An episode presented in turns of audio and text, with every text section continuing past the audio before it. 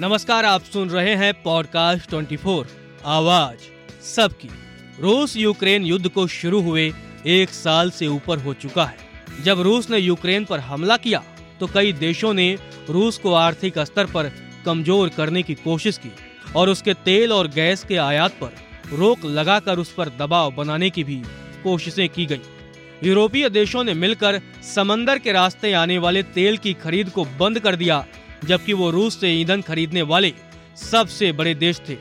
पाँच फरवरी से रूस में उत्पाद होने वाले कच्चे तेल पर भी रोक लगा चुके हैं।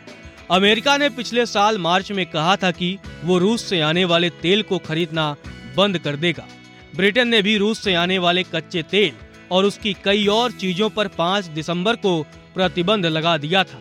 इसके साथ ही पश्चिमी देशों में तेल की कीमत पर सीलिंग कर दी गई, ताकि रूस इसके दाम 60 डॉलर प्रति बैरल से बढ़ा न सके। इन प्रतिबंधों के ज़रिए रूस के गैस स्टेशनों को भी निशाना बनाया गया। पिछले साल मार्च में यूरोपीय संघ ने कहा था कि एक साल में ही वो रूस से खरीदे जाने वाले तेल की मात्रा घटाकर एक तिहाई कर देंगे।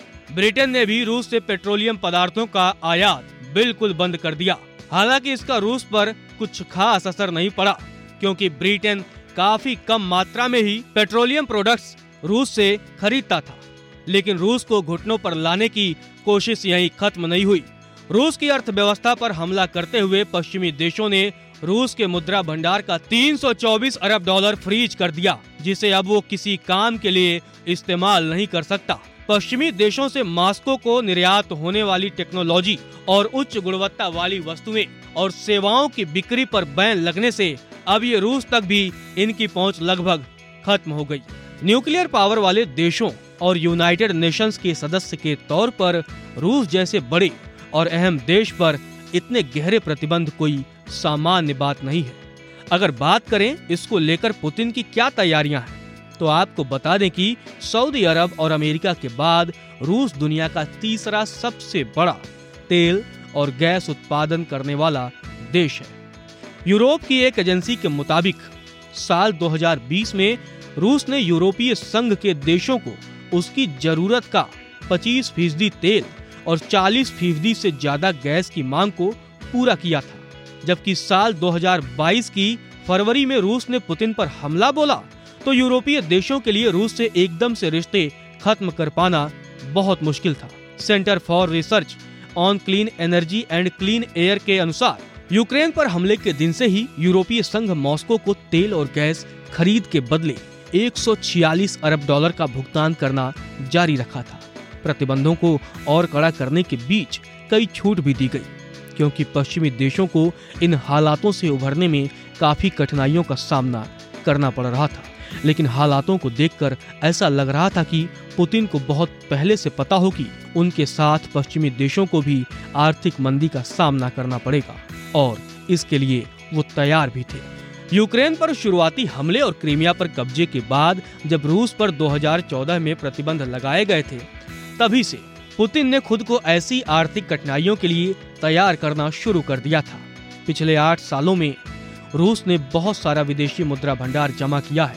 रूस ने अपने पेट्रोलियम पदार्थों की बिक्री और तेज की और बहुत पैसा इकट्ठा किया। रूस ने यूरोपीय संघ में गैस स्टोरेज ढांचों और तेल शोधक कारखानों में भी खूब निवेश किया। पिछले साल मॉस्को अपने तेल का एक बड़ा हिस्सा एशिया तक भेजने में कामयाब रहा, जिसके बाद चीन, भारत और तुर्की इसके नए ग्राहक बन गए। और इन देशों को ये तेल अंतर्राष्ट्रीय दामों से भी कम कीमतों पर मिल रहा है। साल 2022 की शुरुआत में रूस भारत की ज़रूरत का कुल दो फ़ीसदी तेल ही निर्यात करता था। लेकिन अब वो भारत का सबसे बड़ा तेल निर्यातक है। रूसी सरकार और इंटरनेशनल एनर्जी एजेंसी, यानी आईईए की रिपोर्ट की माने तो 2022 में रूस ने अपने तेल उत्पादन में दो फ़ीसदी और निर्यात में 20 फ़ीसदी की बढ़ोतरी के साथ इक्कीस दशमलव आठ करोड़ डॉलर की कमाई दर्ज की है, जो ये साफ़ दर्शाता है कि पश्चिमी देशों के बायकॉट और प्रतिबंधों का रूस पर कोई असर नहीं पड़ा है। साल 2022 के अक्टूबर महीने तक रूस का तेल निर्यात 77 लाख बैरल प्रतिदिन था, जो युद्ध के पहले वाली स्थिति से महज चार लाख बैरल प्रतिदिन ही कम था। आशा करते हैं आपको ये जानकारी पसंद आई होगी। ऐसी ही ज्ञानवर्धक और रोचक जानकारियों के लिए सुनते रहें पॉडकास्ट 24 आवाज़ सबकी।